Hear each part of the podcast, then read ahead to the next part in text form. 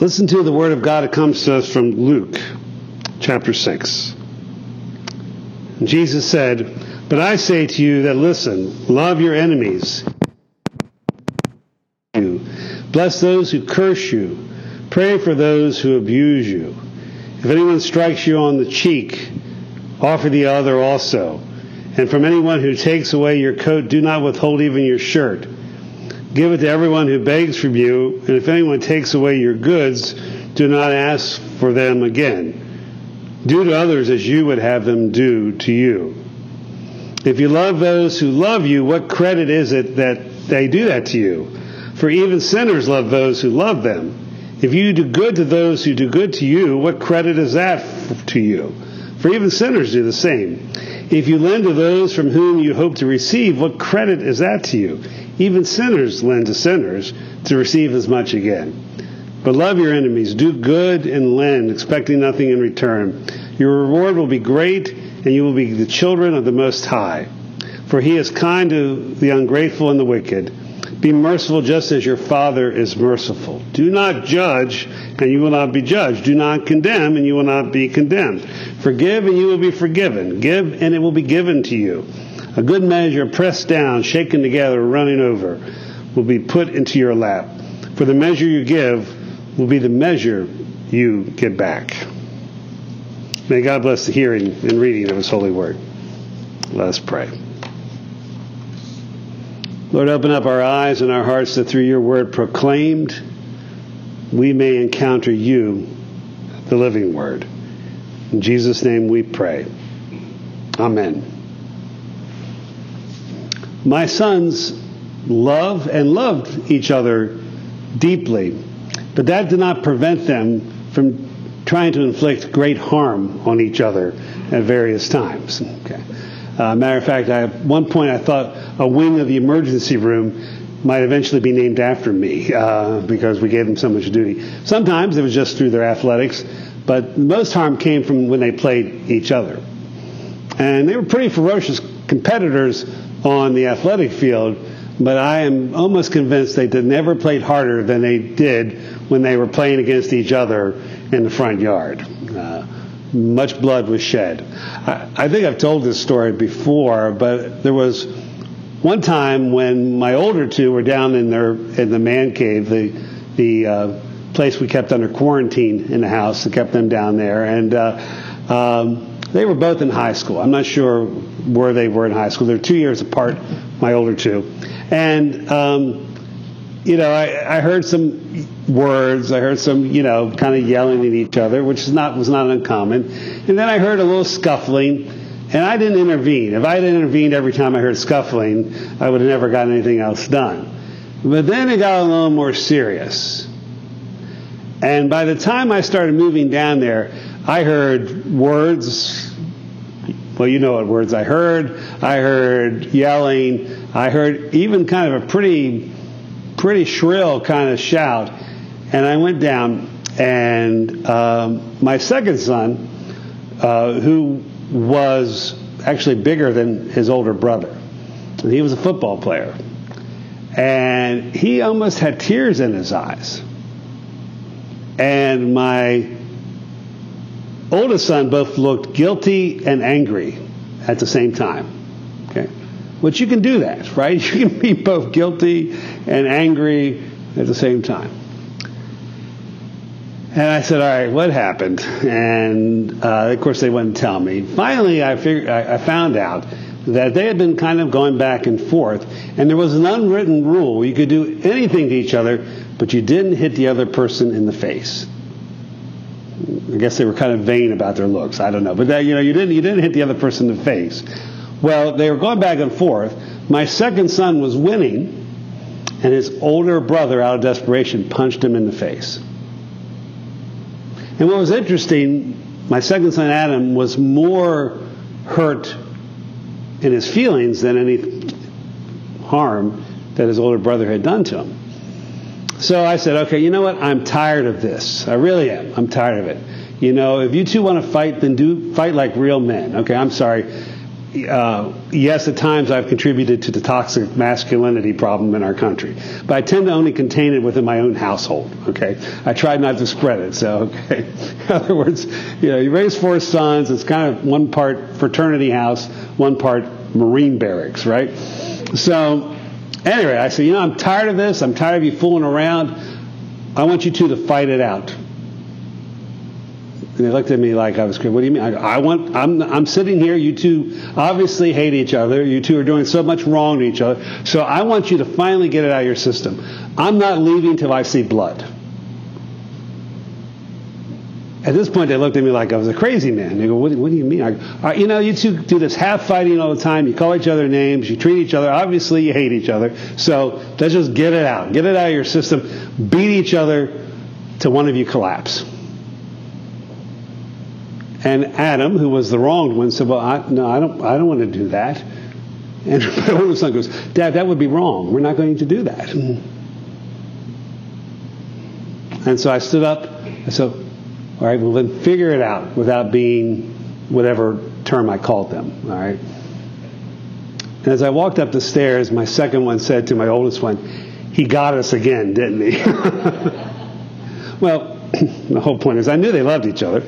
Um, but, but sometimes even that is not enough to prevent us from hurting each other. But identifying people as enemies, I think is kind of a useful shorthand that evolution has given the human species.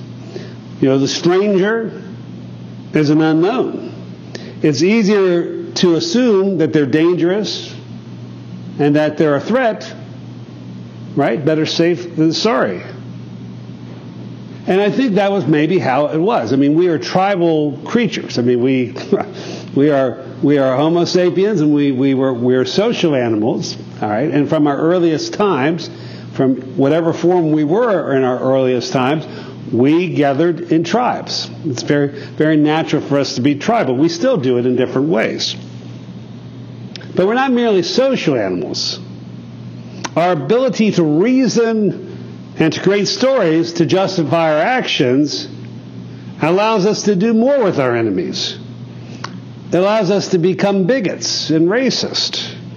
It allows us to not only see the other as a threat, but we have an opportunity to create stories about the other people. We have an opportunity to dehumanize them, to make them less than us. We're not only rational creatures, but we're spiritual creatures. So that enables us to throw envy into the mix.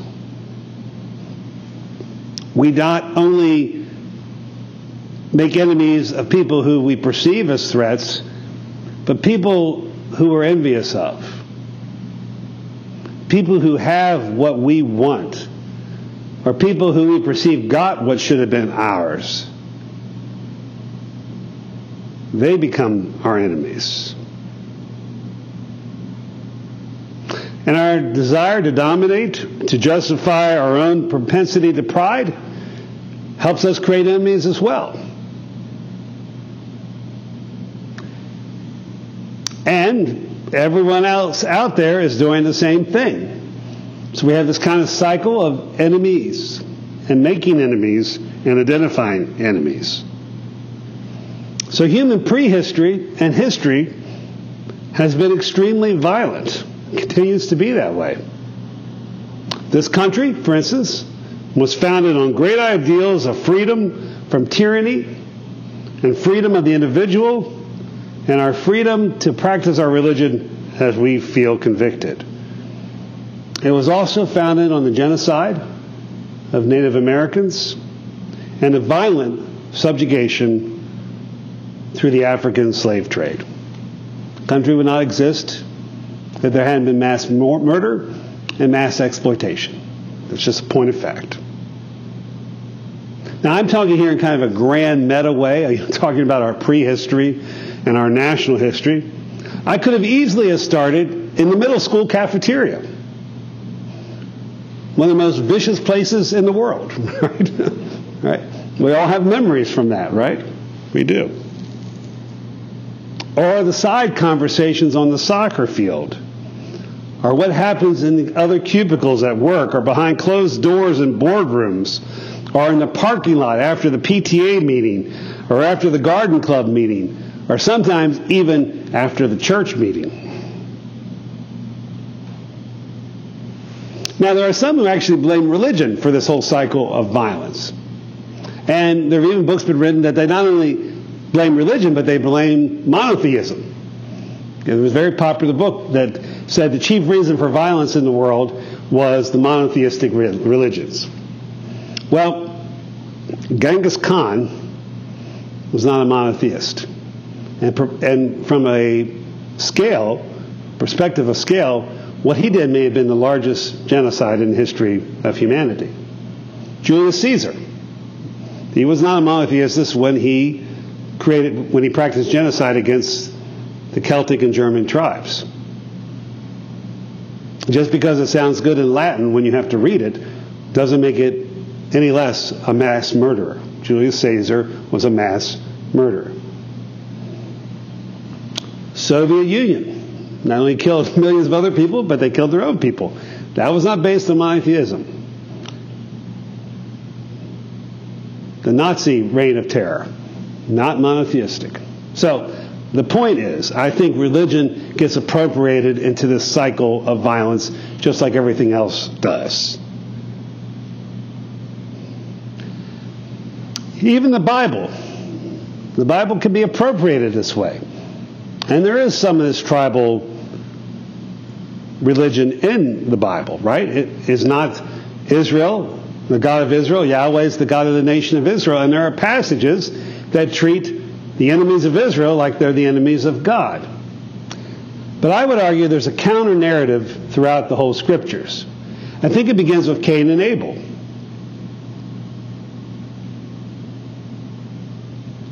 The fourth chapter of the book of the Bible, Genesis chapter 4, shows us that the heart of all killing is a brother killing a brother.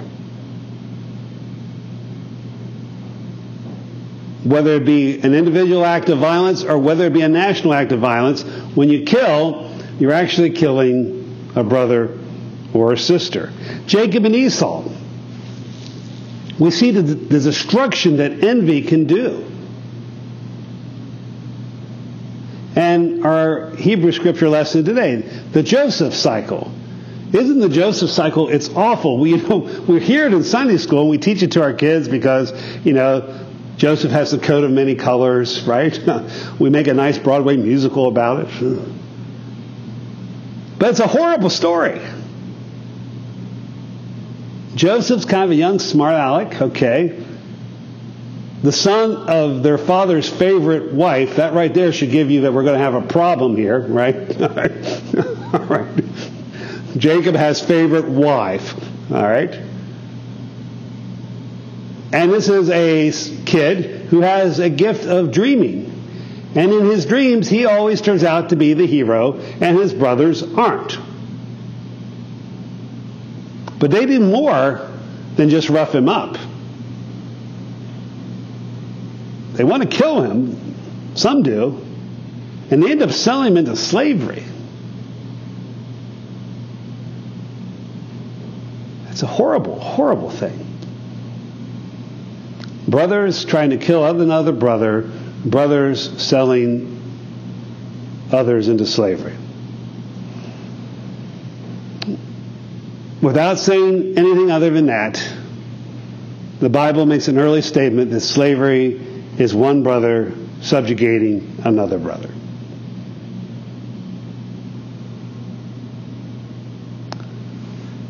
One of the great short story writers in American history is Ambrose Bierce. We don't maybe talk about him as much now as we did in earlier stage, but he fought in the Civil War. Um, interesting character, an adventurer kind of guy. He even dies mysteriously. He disappears, hanging out with Pancho Villa. All right, so you know, anyway, he's an interesting guy. Well, he wrote a story called "The Horseman in the Sky," and the story is about civil war. It's taking place during the Civil War. There is a I don't remember if he's a private or whatever, but he's on guard duty. He falls asleep. wakes up. He's not caught. And he is a Virginian who's fighting for the North. And on his sentry duty, he sees that there is a Confederate officer on a cliff spying on the Union lines. So he takes aim, he shoots the horse, knowing that the horse will fall off the cliff, and both the rider and the horse are killed. And it almost has this apocalyptic, reverse apocalyptic on purpose. You have a horseman falling out of the sky in the midst of the war that was brother against brother. Well, the punchline is as he reports to his commanding officer, the Confederate spy, the officer that he shot, was his father.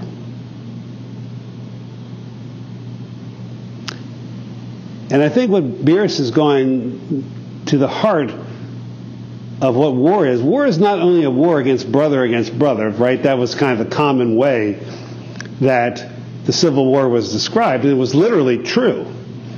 You know, in thousands of cases, there were brothers fighting against brothers, and there were fathers fighting against sons, and vice versa. But at the heart of any time you wage war, there is a war against the father. The killing of the father is almost always symbolic of waging war with God. When we fight against one another, maybe in essence what we are doing is we're fighting against God. And by killing God, it probably makes it easier to kill one another, right? A lot of people get Nietzsche wrong. When Nietzsche cries out about the death of God, he's not celebrating it. Now, he believes it, but he's not celebrating the death of God because he feels like the modern world is not going to handle it, and the 20th and 21st century has proved him right. Not only are we destroying each other, but we're destroying the very place we live the planet.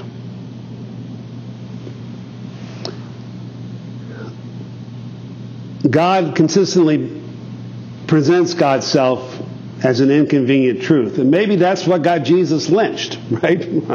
he said things that people didn't want to hear. But Jesus has a tendency not to stay dead, right? And he speaks to us today in the Gospel of Luke. And this is a continuation on Luke's version of the teachings of Jesus. In Matthew, we have the Sermon on the Mount. In Luke, we have the Sermon on the Plain. And so he says, Love, don't hate. Bless, don't curse.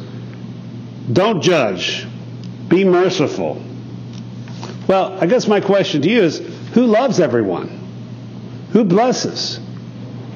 Who shows mercy?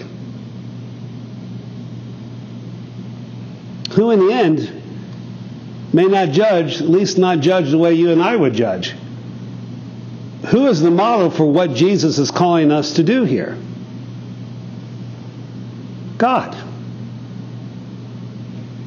If God, through Christ, is commanding us to love our enemies, once you start loving an enemy, what happens? Hard to keep him as an enemy, right? you know, in other words, all right? Sometimes it's hard enough to love our friends, right? love the people around. But Jesus is saying, you got to love your enemies. You need to bless, not curse. You need to be merciful as God is merciful.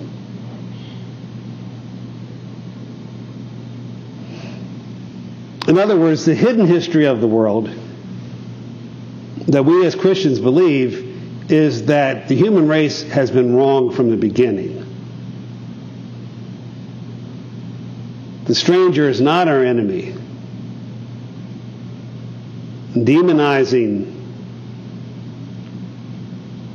or making the other be inferior or hating whole groups just because they're different creating threats where there are none. That is the spirit of Antichrist. That's not what God wants us to do. It may be the natural order, but we're called to a different order.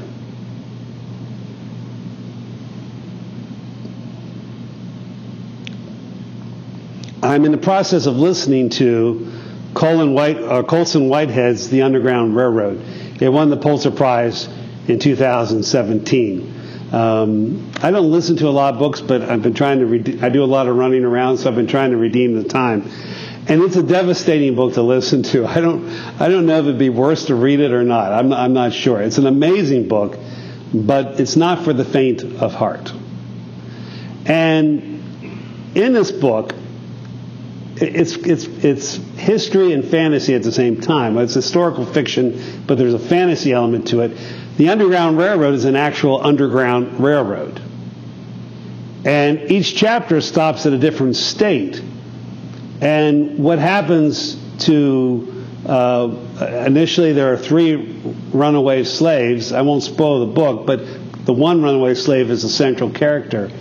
And Cora stops at each state and uh, Whitehead has created at each stop a picture of a particular time of race relations in America. And each state and each story is equally horrifying in a variety of ways. When Cora and her two companions escaped, they were had been running for a couple of days, and they accidentally come upon a group of hunters. And anytime there was an escaped slave, it talked about the idea that everyone it became almost sport to try to capture them, and so this group of hunters jump upon the runaway slaves. And there's a teenager, Cora is a teenager, and there's a teenage boy that grabs a hold of Cora.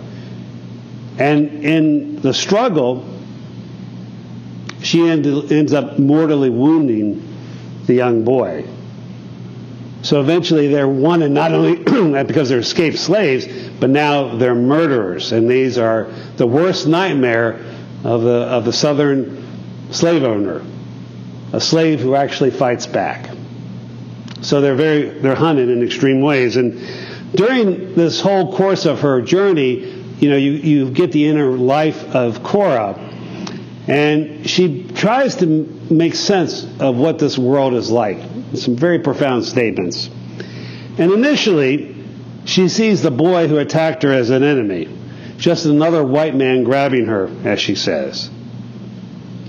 Later on in the book, she's kind of making sense of what is hers to own and what is not hers to own. In other words, where am I responsible? Who have I wronged? In other words, she goes not only from feeling the incredible burden of all the ways she has been wronged. And trust me, she's been wronged so many different ways. But as she begins to grow as a, as a, as a person, she begins to own what she has done wrong too. And so there's a point in the novel where the boy who she ended up killing in the struggle becomes a neutral thing, not an enemy, a neutral. He's, he's just part of the story. But there's a point towards the end of the novel where she begins to understand this boy as another victim of what slavery and hate does to people. She was a victim of slavery. Her friends were victims of the, of the death and savagery of oppression. But this young boy who had tried to catch her, who had dehumanized her, who had seen her as less than a human being, she comes to see that he was a victim as well. See, when you hate, you kill. Not only do you kill the other person in your mind, but a part of your soul has to die.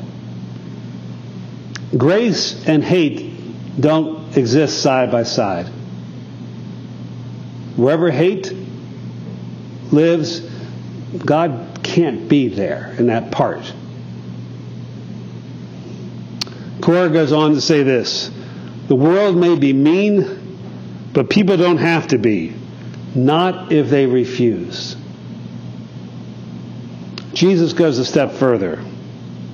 The world is mean, but God is not.